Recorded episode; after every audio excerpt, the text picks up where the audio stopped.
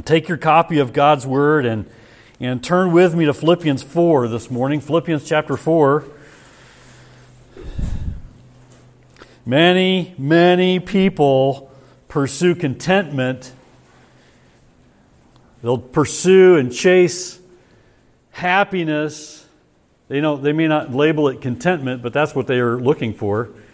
They might be pursuing happiness or fulfillment, they might say, or many, many people pursuing contentment all their lives and get to the end of the, get to the end of their lives and have not found it have not found contentment. Benjamin Franklin said, Content makes poor men rich, discontent makes rich men poor. How true.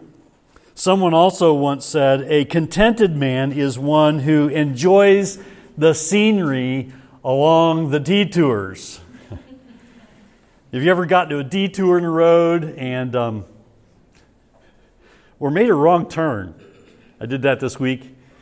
Dryer broke down, and I was looking for a part, and I was trying to get there before 5 o'clock, and I took a wrong turn. I was like, oh, doggone it. I'm looking at my watch, and I'm not going to make it before they lock the door. You ever do that? Or you get to a detour and you've cut yourself short on time as it is, and the detour takes you even longer the pursuit of contentment can be like that detour after detour if you don't figure out the right way to pursue contentment. And God's Word is all about giving us the right way, God's way. Last Sunday, we began considering the first part of wisdom that leads to true contentment. And we we're being shown it in the ministry in the life example and in the words of Paul. In fact, God moved Paul to write these words, and so you might look at what Paul's writing and think, wow, how self centered is this guy to be talking about his own life? But God moved Paul to write this using his own life as an example, and I'm grateful to God for the examples he gives us to follow in his word because you can look around at godly examples in this life, and I hope that there are many, but often often people are frail and fickle, and we make we make sinful choices at times, and so we're not always the best examples, but God's examples that He gives us in His Word are wonderful. And Paul is a wonderful example. God moved Paul to write here in these closing verses of Philippians 4 a powerful testimony of contentment. The first part of wisdom we saw last week is rejoicing and resting in the Lord. Are you rejoicing in the Lord? Are you resting in what He gives you or even in what He withholds? Are you rejoicing and resting in the Lord? That can only be true of you if you're growing in your trust of God. If you're deepening your roots in the truth of God's Word, if you're resting in the providence of God and in the sufficiency of God's provision, are you rejoicing and resting in the Lord? You need to grow in your trust of the Lord for that to be true of you. When you daily put your trust in the Lord and have confidence in God, you're going to begin to learn how to rejoice in the Lord always, as we hear Paul say in verse 4, and last week in verse 10, that he was rejoicing in the Lord greatly. He was rejoicing in the Lord. And you'll begin learning how to rest in the Lord's provision, as we saw Paul doing in verse 10 last week. Today we look at verse 11. We're moving into verse 11 where we find another part of wisdom that leads believers in Jesus to live a life of contentment. And we'll see here in verse 11 more fully what we began to see in verse 10 that Paul is content with God's provision. He is content with what God provides. Look at verse 11 with me in your copy of God's Word. Follow along as I read from the English Standard Version, verse 11. Not, says Paul, not that I am speaking of being in need, For I have learned in whatever situation I am to be content. Verse 11 sums up the big idea of what we find in Paul's closing remarks here to the Philippian believers, all the way from verse 10 all the way to the closing of chapter 4. This is the big idea of this section of this passage. Not that I am speaking of being in need, for I have learned whatever situation I am, in whatever situation I am, to be content. And my hope and prayer for us and for you is that by the time we finish this series of studies in chapter 4, that you'll be able to say with Paul, I have learned, or at least say with Paul, I am learning. I am learning that in whatever situation I am, to be content.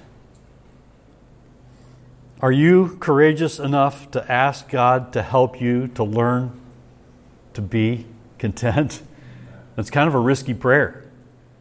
God, help me to learn to be content. Sometimes when we think that way, we're afraid because we think maybe God will take something from me that I really like or really want so that He will teach me to be content. And you need to be courageous and trust that God's ways are perfect. And what God withholds, you do not need. And what He gives is what you need. And I want you to see that this is this isn't the only place that we find this, this teaching, this truth, this charge to believers to learn to be content. This isn't the only place we find this in God's Word. In fact, turn with me to 1 Timothy chapter 6. 1 Timothy chapter 6.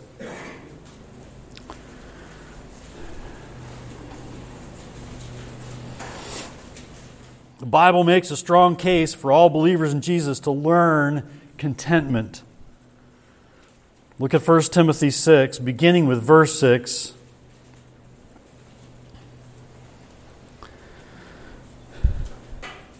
But godliness with contentment is great gain.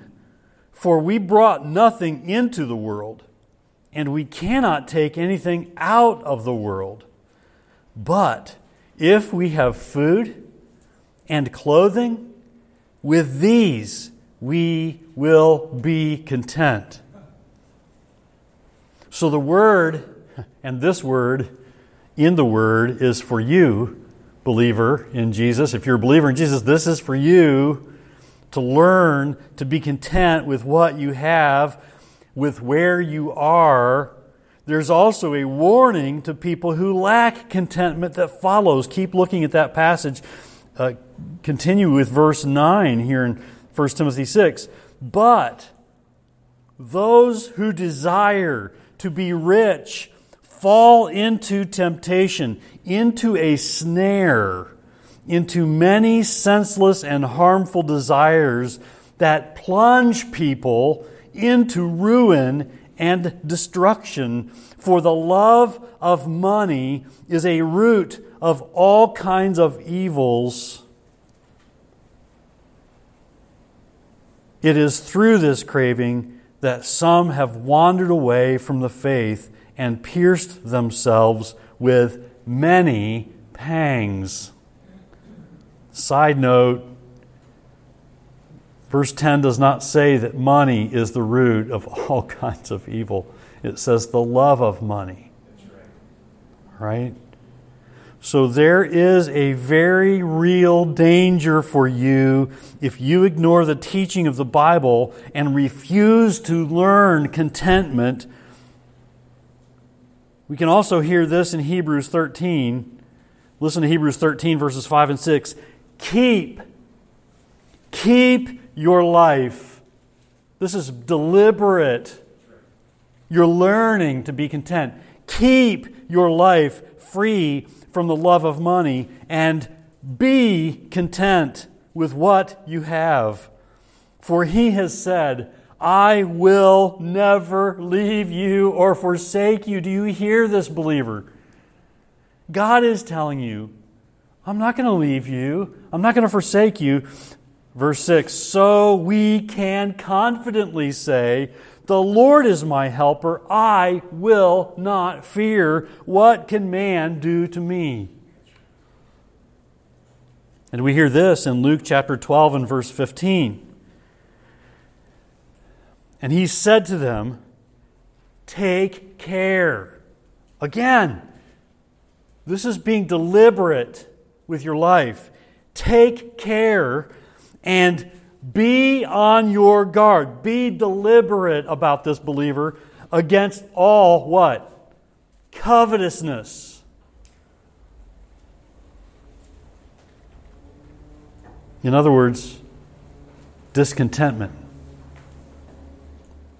Take care, says Luke 12 15. Take care and be on your guard against all covetousness, for one's life does not consist in the abundance of possessions. Do you hear this? The fullness of life is not found in the fullness of things, in the gathering of more stuff.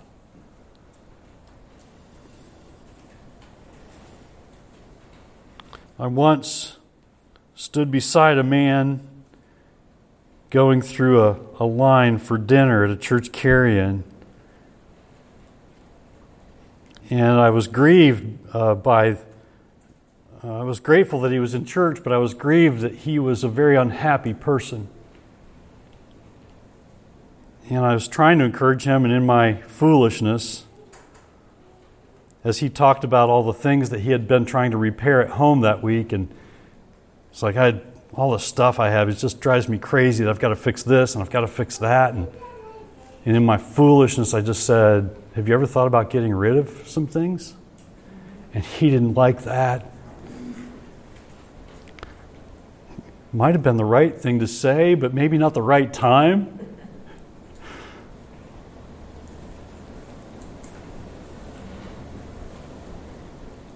You struggle with this? I do. I just want more stuff. When we moved, we got rid of so much stuff because I didn't want to move it. Right. and some of my adult children were like, Can I have that? And it's like, Take it. Don't ever bring it back to my house, but take it. I don't want it anymore. It's amazing what moving will do to clarify your clarify your desires, but but I, I, have a problem now. I have this full basement. I mean, it's not full yet, but it's a full basement under the house, right? That says, "Hey, come and fill me up with stuff." So you have to discipline yourself. It's you you you can hear it in these passages. Hebrews 13:5, "Keep your life free from the love of money and be content with what you have. There's some deliberate action taking place. Believer, are you willing to be deliberate about being content? Luke 12, 15. Take care. Be on your guard against covetousness. Be deliberate. And Proverbs 17, 1 says this Better is a dry morsel with quiet. That's contentment. Better a dry morsel with quiet than a house full of feasting with strife. That's discontentment. The Bible is clear. The Bible, again and again, is, is very clear. Contentment cannot be found in the pursuit of more. Contentment cannot be found in the accumulation of more, more things, more accomplishments more status, more respect. What is it you want? What is it that drives you? Contentment cannot be found in the accumulation of stuff and things or in accomplishments. You know what it is that hinders our contentment? There are barriers to contentment, as we heard in a few of the passages of Scripture I just read. So I want you to think about this. I want you to consider the problem. What's the problem at heart? What's the root of the problem? The problem lies in what we see as our needs I, four letter word, right? I need this. I need that. Doesn't God know I need this? The problem lies in what we see as our needs. We are constantly being conditioned, a kind word for saying brainwashed, into believing that every whim and every desire is a must have need. I kind of want that. I need that. It turns into a need. Where does that idea come from that everything you see and want is a need? It's on full display all around you in the world that you live in. Why is this? Why is it all around us? Why are we inundated with our brainwashing of the needs that we have, or we don't really have, but we think we have these needs? Why is it? It's because the world at large believes there's no God. And you say, How did you get there? I'll say it again. The world around us believes there is no God. How can I say that? The Bible tells us that this is what the world believes that there is no God who will supply every need of yours according to his riches in glory in Christ Jesus, as we hear Paul say here in verse 19 of Philippians 4.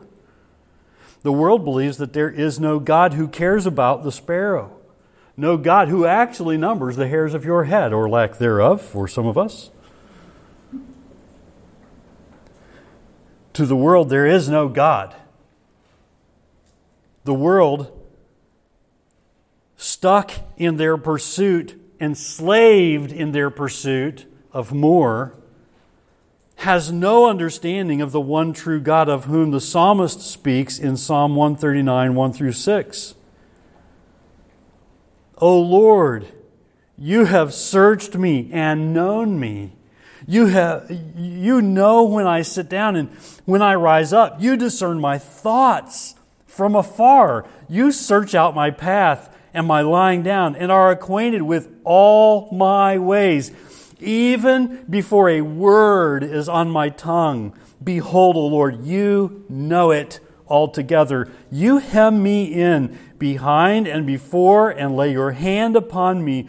Such knowledge is too wonderful for me. It is high. I cannot attain it. Are you overwhelmed? When you come to passages like that, like the psalmist is overwhelmed with the kind of knowledge that God has about you and your needs. For the believer in Jesus, this is incredibly good news.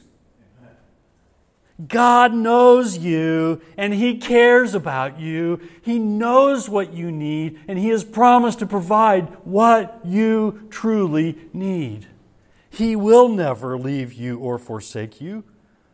But to the world who knows nothing of God, who does not believe in God, who does not trust God, there is no God.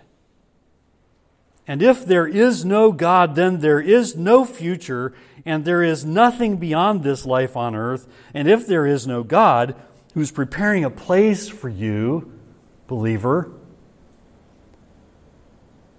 there's only now. To the unbeliever, there's only now. That ought not be believers. Do not get caught up in the, the only the, there's only now mentality. This is not to be the way believers in the creator of the universe, the sustainer of the universe, live. This is not how we're to live like the unbelieving world that says there is only now. So get all you can get. Get out of my way while I get all I can get. Get it now and do whatever it takes to get it now. Live for today. That is not how believers are supposed to live. So the bottom line is that the world at large believes there is no God who cares and graciously provides, and how easy it is for God's people to lose sight of the truth that God is gracious and He does provide. He does care for and provide for His children. He demonstrated it so clearly on Calvary. You need to stop and remember that every time you think about, does God know I need this? Hello, God, help. Oh, He knows what you need. He proved it by sending His Son to the cross. Let's begin there with our ultimate need being met through the Lord Jesus Christ, our sins washed away. We are made new. We are new creatures in Christ when we put our faith in the one who gave himself for our sins. But the world says it's all about me. This is not to be true of believers in Jesus.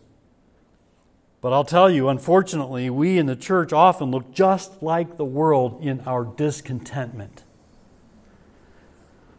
We in the church, if we're not training our thinking, if we aren't being deliberate, if we aren't on guard in our own lives, if we're not training our thinking with the Word, as we heard Paul say back in verse 8, thinking on whatever is true, whatever is honorable, whatever is just, whatever is pure, whatever is lovely, whatever is commendable, if there's any excellence, if there's anything worthy of praise, those are the things that we're to train our minds with, and they will guard us from discontentment if we're not consciously thinking about and training our thoughts and desires with these things, then we will be just like the world around us in our discontent.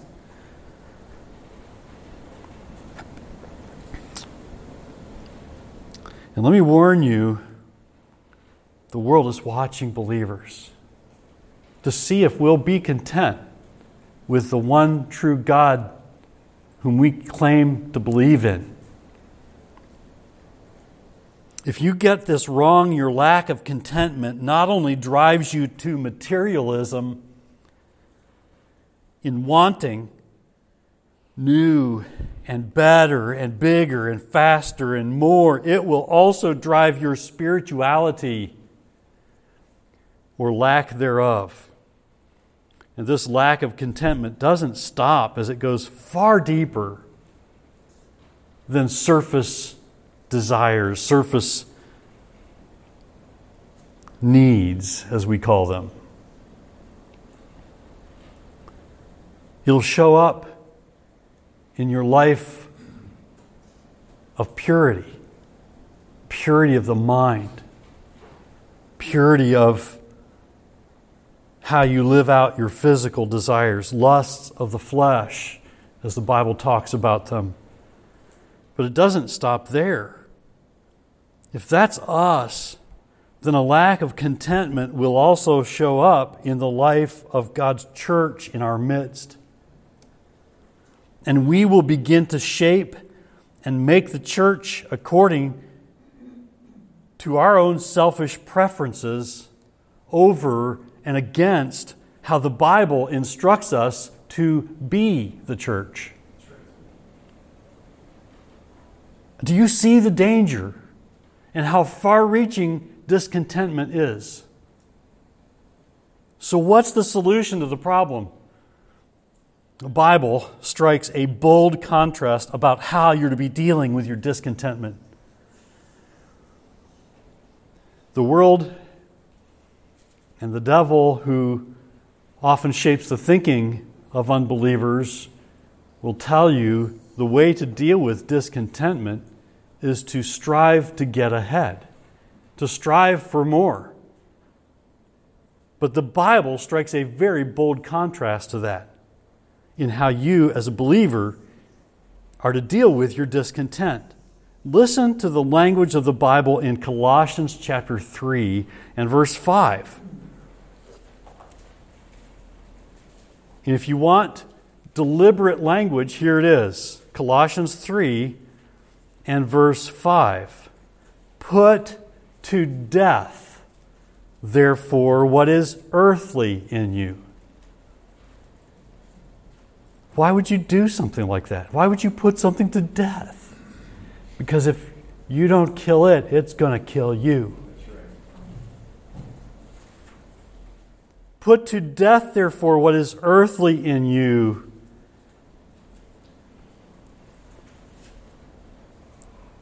And it begins with what we often think of as the worst of sins sexual immorality. impurity, passion. And we're starting to get closer and closer to our surface desires evil desire and covetousness, also known as, I mean, all of these could be classified as discontentment, which is idolatry, says Colossians 3 5. Put to death, says God's word. Here's how to deal with discontentment. Put to death, therefore. Take seriously your discontentment. And the way a believer in Jesus Christ takes seriously their discontentment is not to pursue more, it's to, pursue, it's to put to death that desire.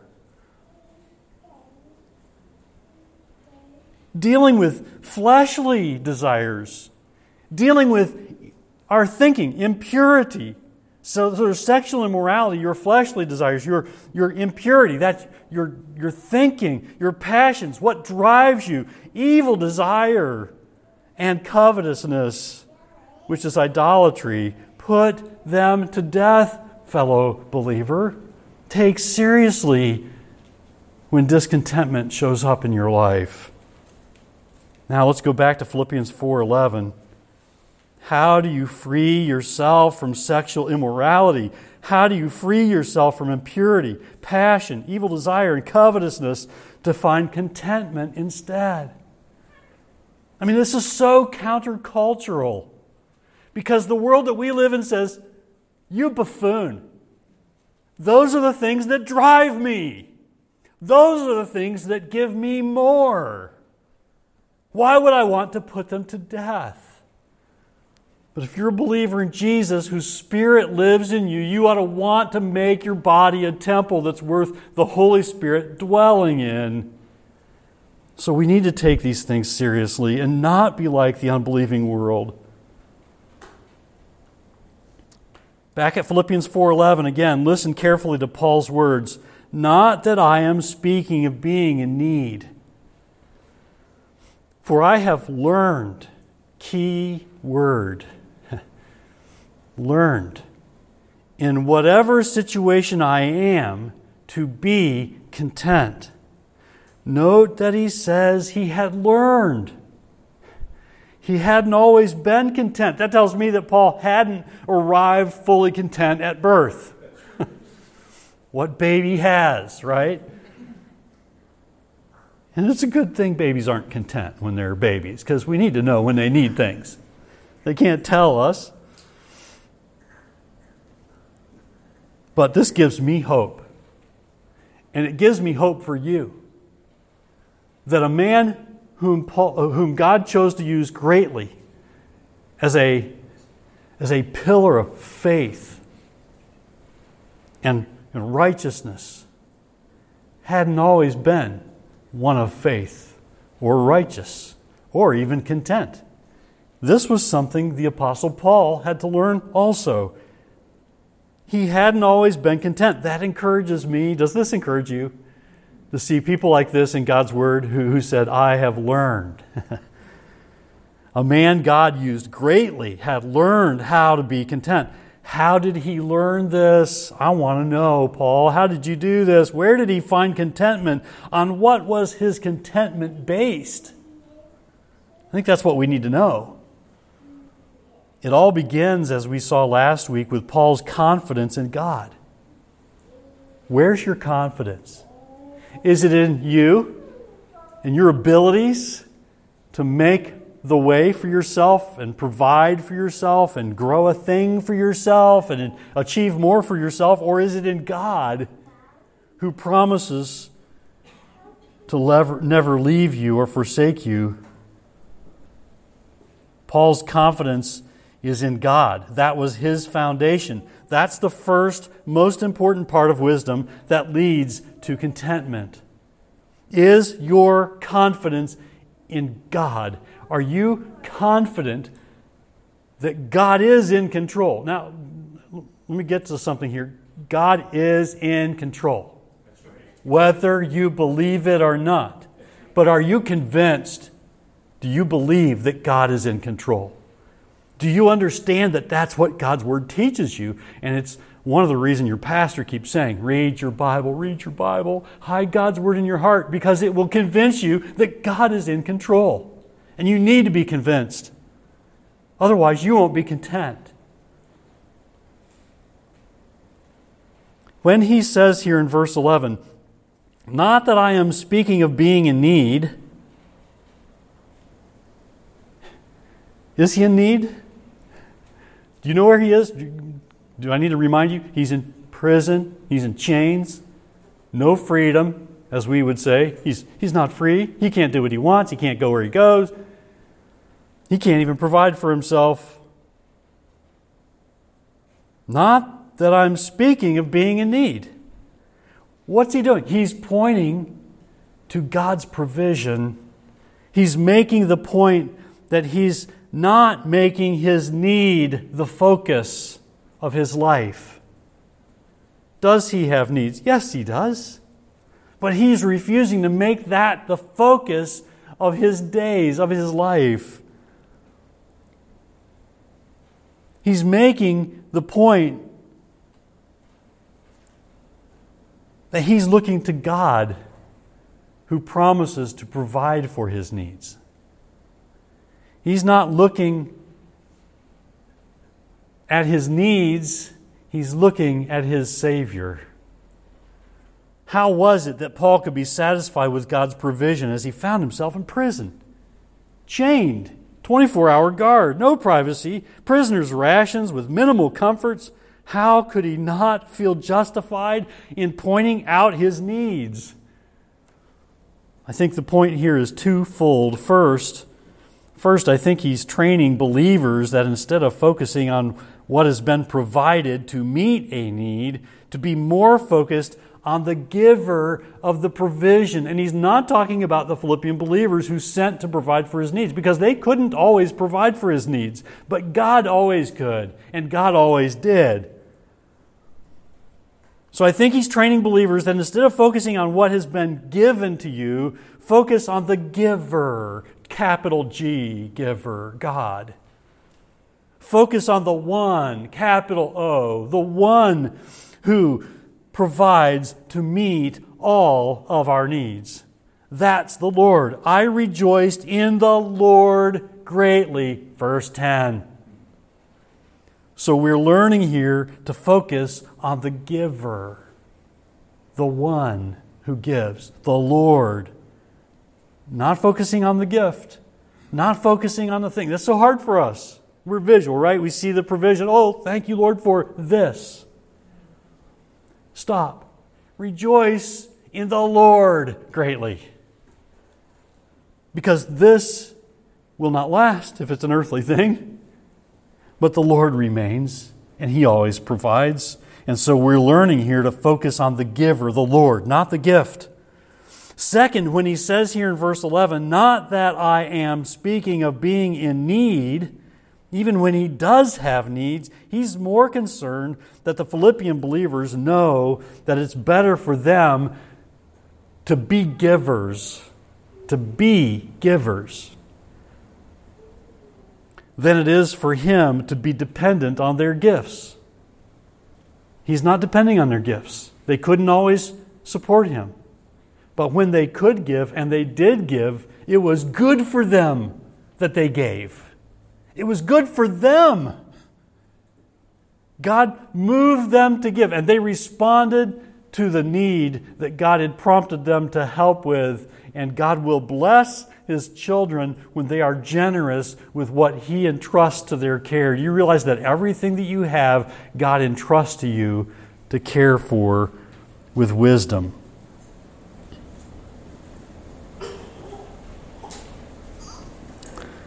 We're going to begin to see this more clearly as we go a little further here in the weeks ahead, but Paul wants these believers to see that they are better off for having given. And that he's better off for having learned not to be, be dependent on their gift, but to rejoice greatly in the Lord.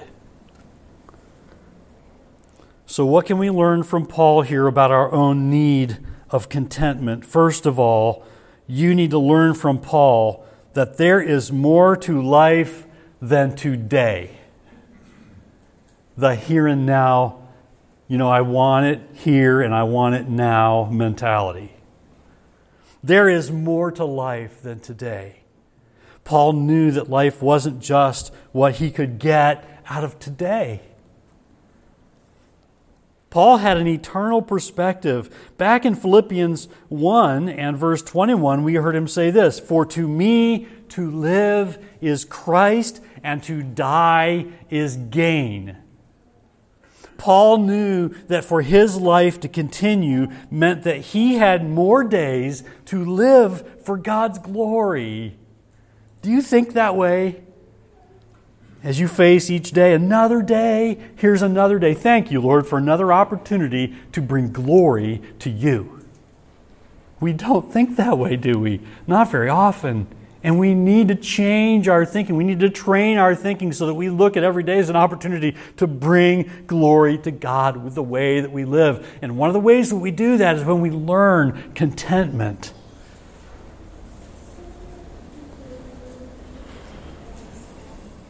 Paul knew that if he died,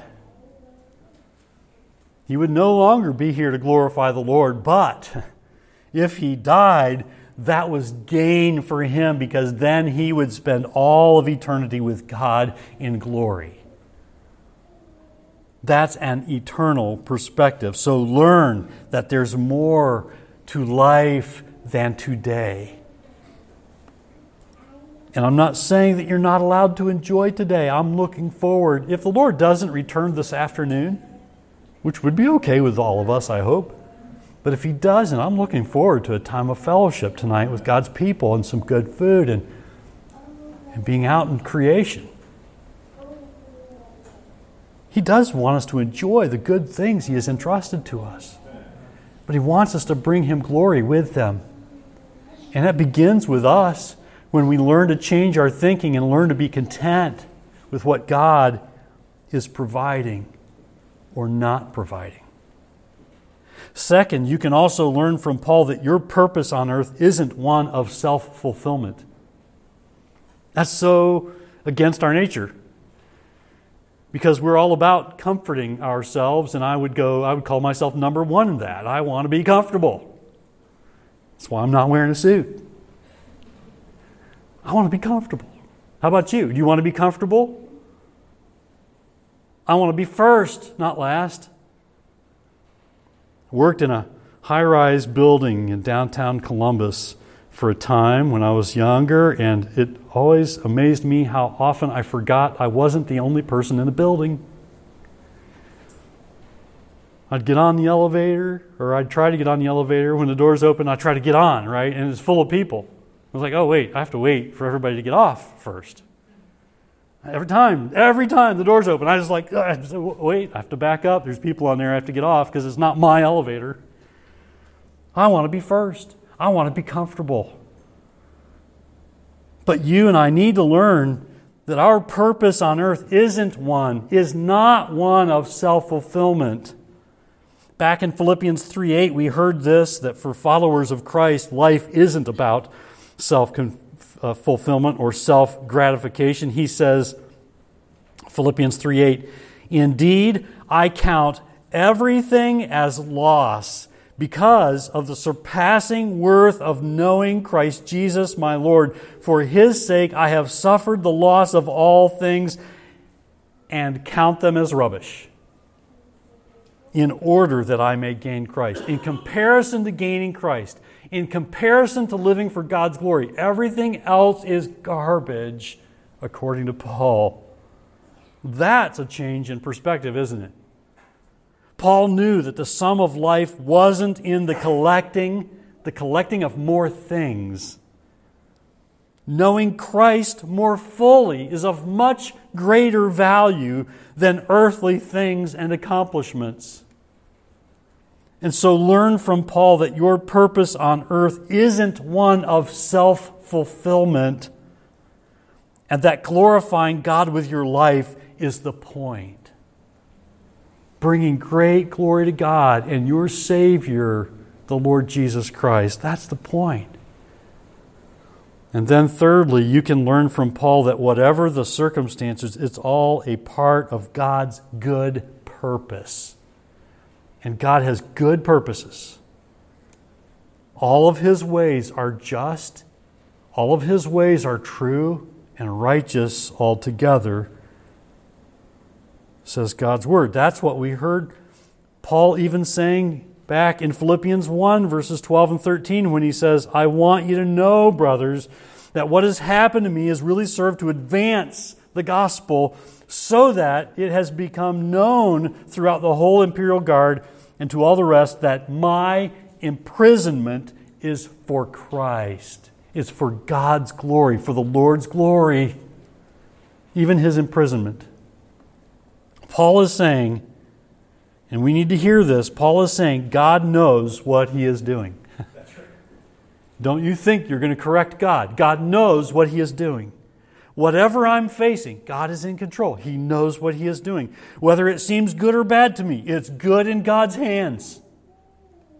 And I'm going to trust Him with that. Is that your attitude today? Are you learning to grow in contentment in that way? Learning that because God has a plan with everything that you face, you can trust Him with that. You can trust Him with every challenge, every heartache, every difficulty, everything that you perceive as a need. Believer in Jesus, are you learning to say with Paul from Philippians 4:11, "For I have learned in whatever situation I am to be content." Are you learning? Maybe you maybe you can't say I have learned. Can you say, I'm willing to learn? I hope that's your desire.